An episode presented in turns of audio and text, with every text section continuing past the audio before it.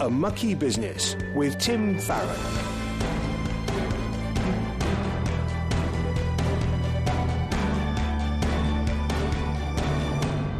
Hello, I'm Tim Farron, and welcome to the show which delves into the mucky business of politics through the eyes of Christians.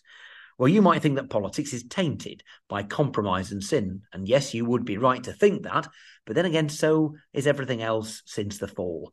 And I think we should be praying in an informed way for our brothers and our sisters who operate in and around the world of politics.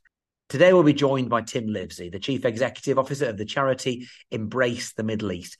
He was formerly the Chief of Staff for Ed Miliband when he was leader of the Labour Party, Press Secretary to Tony Blair, and indeed to two major church leaders.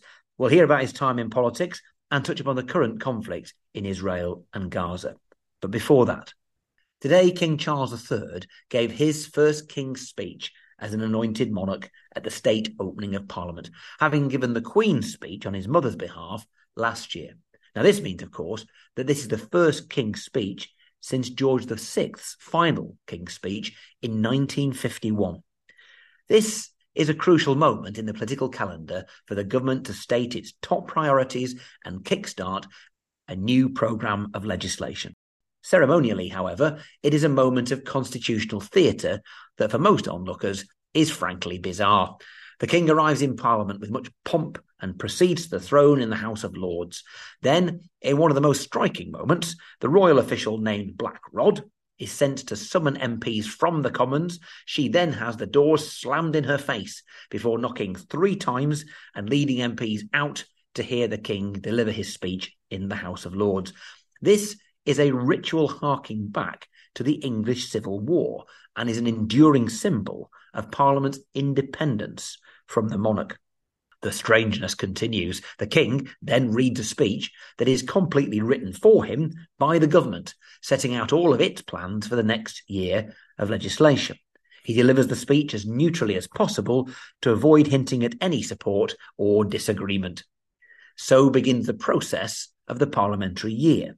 The Prime Minister and his government set out to sell the content of the speech, and the opposition and backbench MPs seek to scrutinise and challenge it. New legislation will be set in motion, which over the coming 12 months are meant to be debated in full in both Houses of Parliament, with, given the government's still sizable majority, those bills likely to become law during that period. The King's Speech, or as it's officially known, the Speech from the Throne, traditionally ends with the following My Lords and members of the House of Commons, I pray that the blessing of Almighty God may rest upon your councils. Ceremony and bizarre ritual aside, this is an important moment in the parliamentary calendar to stridently pray for our nation, our government, our parliament, our democracy, our monarch, our leaders in general. The reminder on this podcast to pray for our government and our leaders may well be getting predictable by now, but 1 Timothy 2 verses 1 and 2 do still apply. We are encouraged, even commanded, to pray for our rulers, whether we agree with them or not, whether we like them or not. Many will see the pomp and ceremony or hear a snippet of the Prime Minister's defence or of the attacks from the opposition MPs and react in any number of ways. The temptation might be to moan at the pointless rituals and change the channel. It might be to throw our hands up in despair at the petty backbiting of debates and switch off altogether. But is our first reaction ever to pray for the people involved?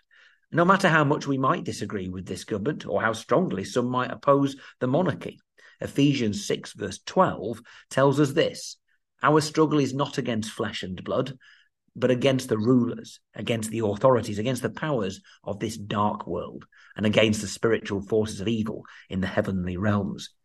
We owe it to those in positions of political earthly authority to contend for them in prayer those of us in political parties may well be battling them at the ballot box, but ultimately, it's not human authorities we're contesting when we pray for wise government and righteous legislation and justice for the poor and oppressed.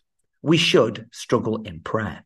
When was the last time you prayed ambitiously for something huge? When was the last time you prayed for one specific MP, one specific bill?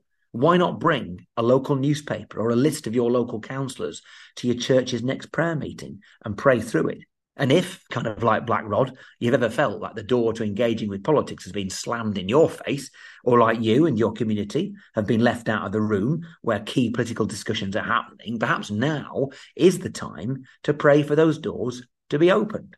Instead of feeling powerless or disillusioned, why not engage and be part of the change? Democracy only works when everyone is involved, and we especially need those who will bring Jesus' compassion and wisdom into roles at all levels of governance local, national, even international. When the king was preparing to enter the House of Lords, he will have sat in the robing room. He will have sat opposite a mural by William Dyce called The Vision of Sir Galahad and His Company. It shows Jesus Christ sat on the throne. As Jesus says in Matthew 28, verse 18, all authority in heaven and on earth has been given to me. So, in this moment of great pomp and political importance, let's go to him on the ultimate throne. A Mucky Business with Tim Farron. Well, so to this week's guest on A Mucky Business, it's Tim Livesey, who is the Chief Executive Officer of Embrace the Middle East. We'll talk about your role in that organisation in a little while. But, Tim, first of all, welcome. Thank you. I want to start off by asking you about your faith, if you don't mind, um, what it means to you, what church life was perhaps like uh, growing up, if indeed there was church life for you growing up, um, and what that's like for you now.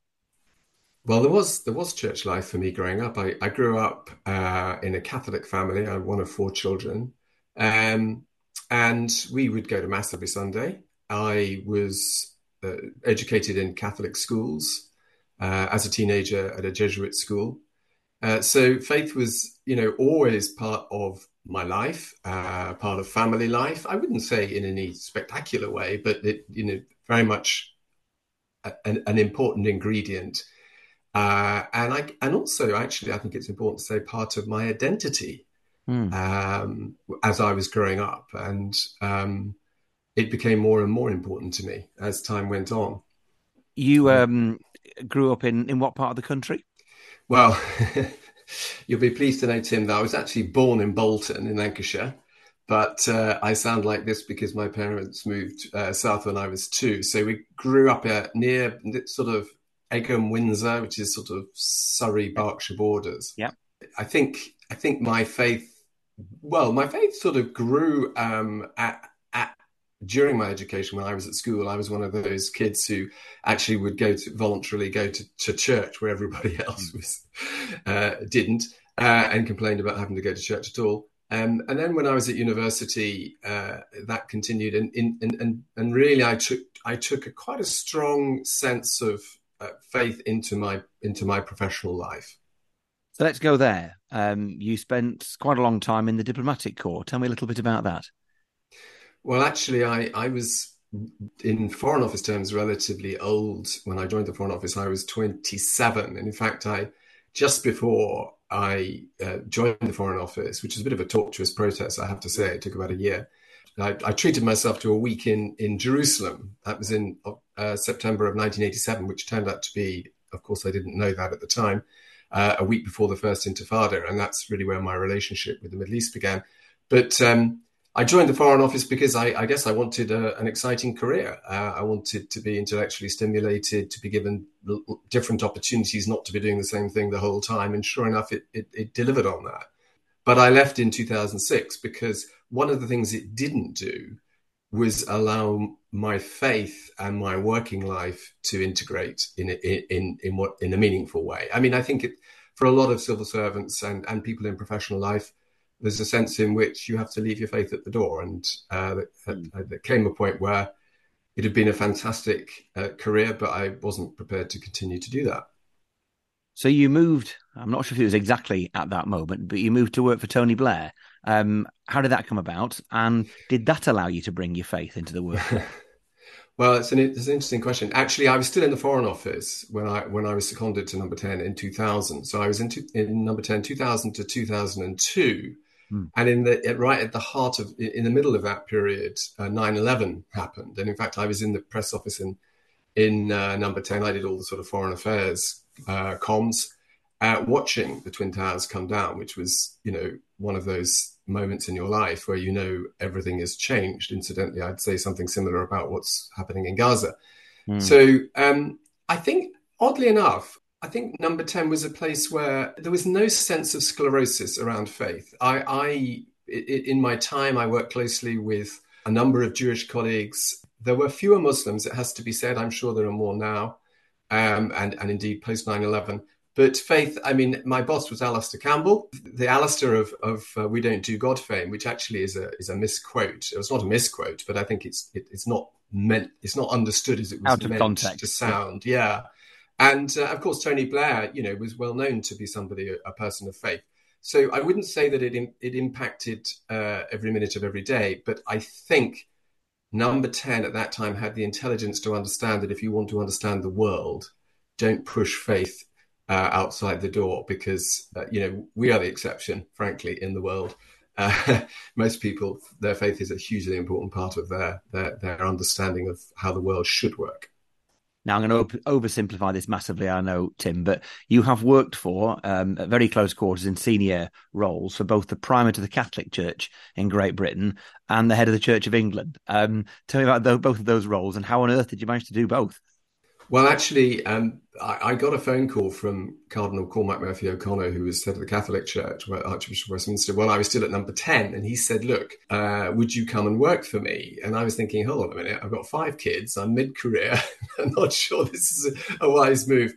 Um, but uh, he was a wily he was a wily character, and uh, he he I knew I kind of knew instinctively what he would do, and that is he he went to the head of the Foreign Office, the permanent secretary at the time, someone called Sir John Kerr, and said, um, "Would you lend him to me?" So I went on as a secondment. So I worked for two years, two and a half years actually, for for for, uh, for Cormac, um, and then went back to the Foreign Office. I did one more job, um, but I'd already really decided that that I probably wanted to move on, and and, and I ended up very surprised. I, much to my surprise, I was actually chairing a, a conference. Uh, on multiculturalism in Manchester because it was the Euro- the UK was in the presidency of the European Union, and uh, I won't bore the, the, the, listeners with the details, but I, the reason I chose that um, that theme was because I actually wanted to uh, inveigle a session on uh, religion and politics into the proceedings. And uh, French and Belgian colleagues were absolutely horrified at the thought that we could possibly talk about religion, you know, laïcité and all that. When it came to it, they were the two people who just couldn't shut up, which just goes to show how important religion is in the conduct of, of uh, social and political affairs. But anyway, I ended up working for Rowan Williams uh, uh, uh as an advisor, public affairs advisor, and worked for Rowan for about six and a half years.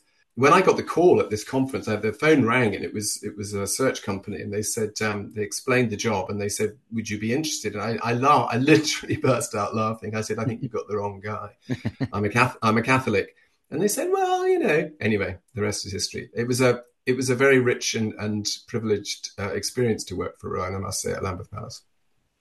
A Mucky Business with Tim Farron. We're talking to Tim Livesey, who's the Chief Executive of Embrace the Middle East. Uh, Tim, a moment or two ago, you compared the Twin Towers coming down on 9 11 in 2001 with what has happened in the last few weeks in Israel and Gaza. Tell us what you mean by that. Well, I've just written an article for the Church of England newspaper, and you know, writing about these things at a time like this is very difficult, mm-hmm. uh, very challenging. But I found myself, you know, it's essentially the intro was to compare the experience uh, at that time in nine uh, when as just after the twin, twin towers had come down and i can't i can't really uh, express just how shocking it was to watch that because they, they collapsed in it was as though they were collapsing in slow motion and we were watching it, and it was we were completely aghast. And I got a call from a, a broadcast journalist about half an hour later, and, and she asked me a sort of rather odd question. She said, "What does this change, Tim? You know, can you explain what does this change?"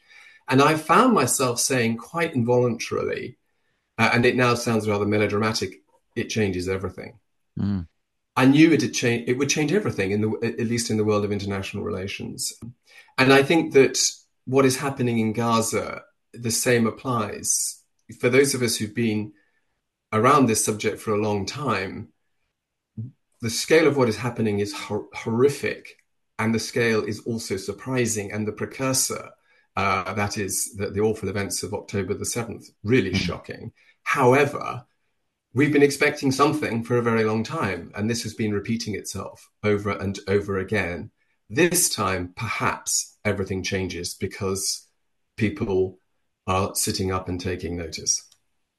Do you think it's possible that anything good could come out of all this in terms of movement towards some kind of permanent settlement?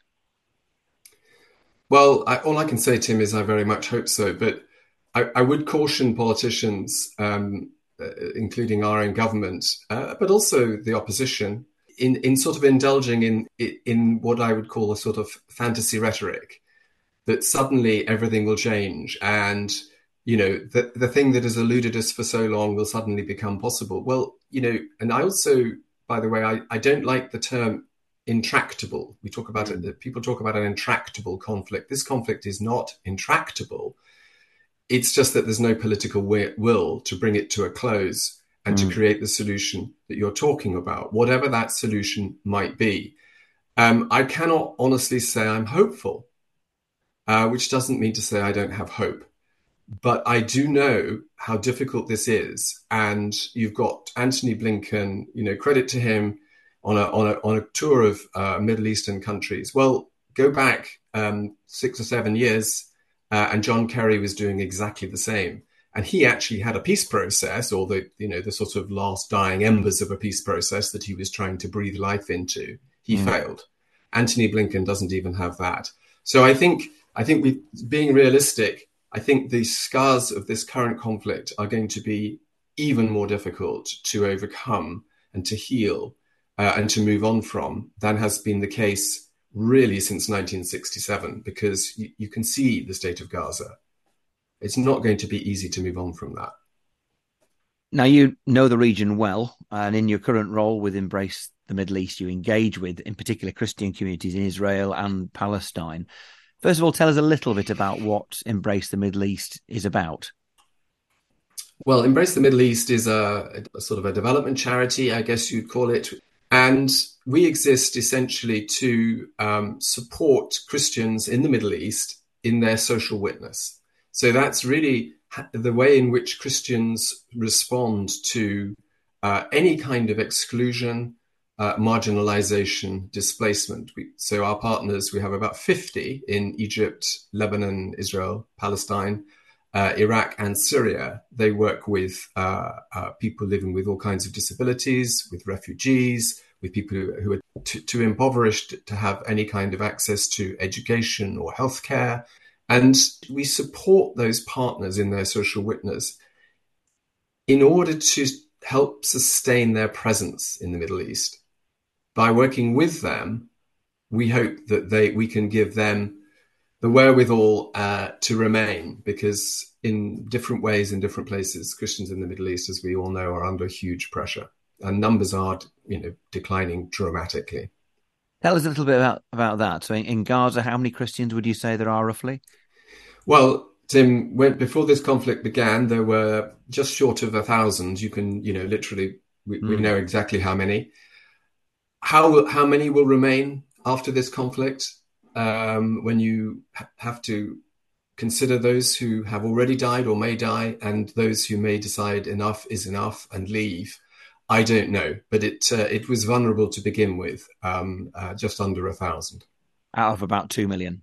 Out of about two point five million, yeah. Wow. And and in in Israel itself, what would you say the Christian population is there?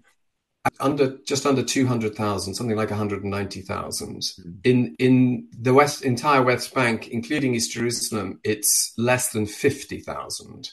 And in fact, I actually think in terms of pure numbers, so to speak, that the Christian population in the West Bank and East Jerusalem, which is the occupied Palestinian territories other than Gaza, the decline in the Christian population is is probably the most dramatic in the entire region. And is this people being forced out of their homes? People being killed? People just deciding to get out? What's what's the cause? Yeah, so I think in the West Bank, uh, in East Jerusalem, it, it's essentially people leaving. Why? Because of the occupation, because it's not a life worth living, mm-hmm. and because they have the ability to, to the, the, the wherewithal. Christians tend to be very well educated. That's true everywhere in the region but they also have you know contacts in the diaspora around the world. Hmm. Now, um, given the horrors we see uh, in well every day in Gaza, uh, and we look at the the nature of this conflict, is there a sense in which the Christian communities, however small, have the potential to be a bridge? Are they are they in any way seen as neutrals or trusted by both sides? How relevant is the Christian community to uh, any future for the region?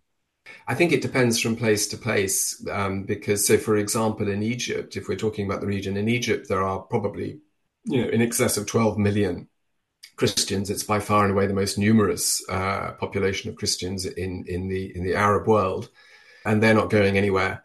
Uh, they are a very important part of Egyptian society. However, they are also rather marginalized. But in, in general terms, the answer to your question is yes. Um, the, the Christians have a very, as it were, inspired by the gospel, that there is a they have a very non-violent approach to life. So they may wish to resist. For example, in, in, in the West Bank, they may resist the occupation, but they will only resist um, in, in, in, in a peaceful way. Um, they tend to be well educated, as I've mentioned, and that's partly because of the quality of the of Christian schools, and, and to some extent, that is one of the benefits of missionaries who went out to these parts. One of the, slightly more positive legacies of, and there aren't many of of our colonial past. So good schools, well educated, therefore um, often well implanted in in professions they play an important role in society. At the same time, I think it's important to, to, to recognize it's a little bit of a two edged sword. They there is a glass ceiling. Often you can't go any further because you're you're a Christian, but um, also they feel squeezed, they feel marginalized, they feel fearful, and they don't feel, frankly, supported by the West. Well, we haven't got the time we would love to go into that in the depth that it requires, really. But as we just draw our conversation to a close, Tim, what would you like our listeners to be praying for when it comes to to your work? Well, one of my colleagues um, likes to talk. Uh, she talks a lot about, you know, the one household of God. I mean, we have this very strong sense that we're part of one family, and really, if one part of that, the, the household is hurting, so should the other part of the household be hurting. Christians in the Middle East are part of that one household. They're, they are an incredibly impressive part of that household, as well as, of course, being far more closely connected to the, the, the birthplace of Jesus uh, than we are. And so they are precious, and but they are vulnerable. So I, I would want my Christian brothers and sisters in the UK to be aware of them to to try to inform themselves about their uh, who they are. I mean, I think most fundamentally to pray for two things: one, peace, and secondly, that they be sustained, sustained, um, you know, in terms of their population, their numbers, their communities, but sustained in their faith.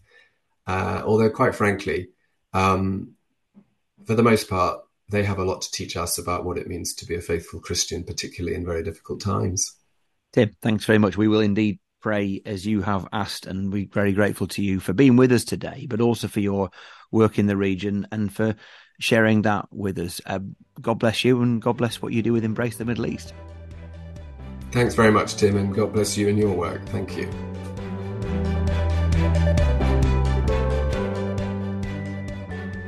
Each week, we give you the opportunity for you to ask any question you'd like about this mucky business of politics.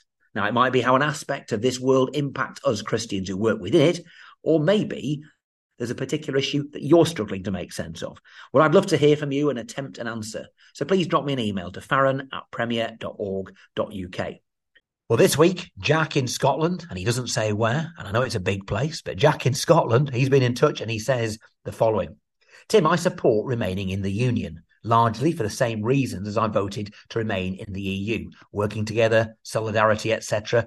And I can understand, though disagree with, nationalists who want to leave the Union in order to pursue policies that are more just, etc. That's a matter of judgment, not principle. But there is a strain of Christian Scottish nationalism that argues something like this. There are lots of nations in the Bible. God loves nations and wants them to flourish. Scotland is a nation. Scotland must become independent to flourish according to God's will. How would you recommend Christians engage with nationalism? Does it matter what brand the nationalism portrays? That's a great question, Jack. One that we haven't considered very much on this program, and people outside Scotland perhaps haven't even thought about at all. My sense is, yes, that it is right, um, particularly in the Old Testament. Lots of talk about nations, but I don't think that means that any country uh, or any part of a country um, must, in order to be pleasing to God, um, be independent. I remember very well being at University of Newcastle and dealing with a question on one of my politics papers that said the following make the case for the Geordie nation. Geordies, of course, are Tynesiders. Uh, is are there uh, examples or are there characteristics about uh, people from Newcastle and around Geordies that makes them a nation? If so, would I, as a Christian, have then been duty bound to make sure that Newcastle became a separate independent state? Well, discuss. I don't think that it does necessarily follow. But it also doesn't follow that Christians cannot be nationalists. Yeah, we know about Kate Forbes. We know of um, many other of our friends who are in the Scottish National Party or support Scottish independence and would describe themselves as as nationalists, perhaps, but who are committed Christians. So I think going back to your question, Jack, it is a matter of judgment and not of biblical principle. Uh, I think it's entirely possible for Christians to be nationalists. I'm not one. Um, and for a number of reasons, I tend to think, as you do, Jack, that it's better if we work together and seeking separation tends to be a negative thing rather than a positive. Nationalism can be a, a force for progress in some cases, but of course, sometimes it ends up being somewhat exclusive. Somebody very unkindly once said that patriots love their country, nationalists sometimes hate their neighbours. Well, that's obviously too broad brush, brush and won't be to- at all true of many of our SNP friends. Nevertheless, it does remind us that maybe Christians should be rebuking ourselves if we allow ourselves to be in a position where we are divisive people, considering ourselves and our nationality to be better than anybody else's. If you have a question for Tim, email farron at premier.org.uk. Well, let's close our time together as we normally do in prayer. Uh, loving Heavenly Father, uh, we thank you for the work of Tim Livesey and Embrace the Middle East. We thank you for Christians in Israel, in Palestine, and elsewhere in the Middle East. They are small in number, but their God is mighty and sovereign. And so we pray to you, the mighty sovereign God, to protect Christians in the Middle East and to leave them or lead them to be really powerful, significant witnesses in the midst of the terrible, uh, awful situation that is currently going on. Bring peace, we pray, to that region. Uh, bring people to put their trust in you, Lord Jesus, in that region, and strengthen and grow your church and every member of it. Uh, Lord, we uh, also want to thank you for our King, King Charles III and indeed for his Prime Minister Rishi Sunak as we look at and examine the King's speech.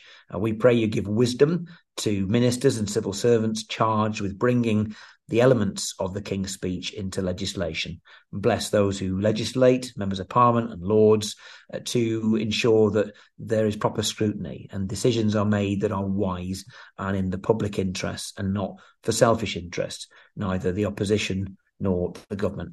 And Lord, we just lift up to you our country at this time and pray you give our leaders great wisdom. And we pray all these things in Jesus' name. Amen.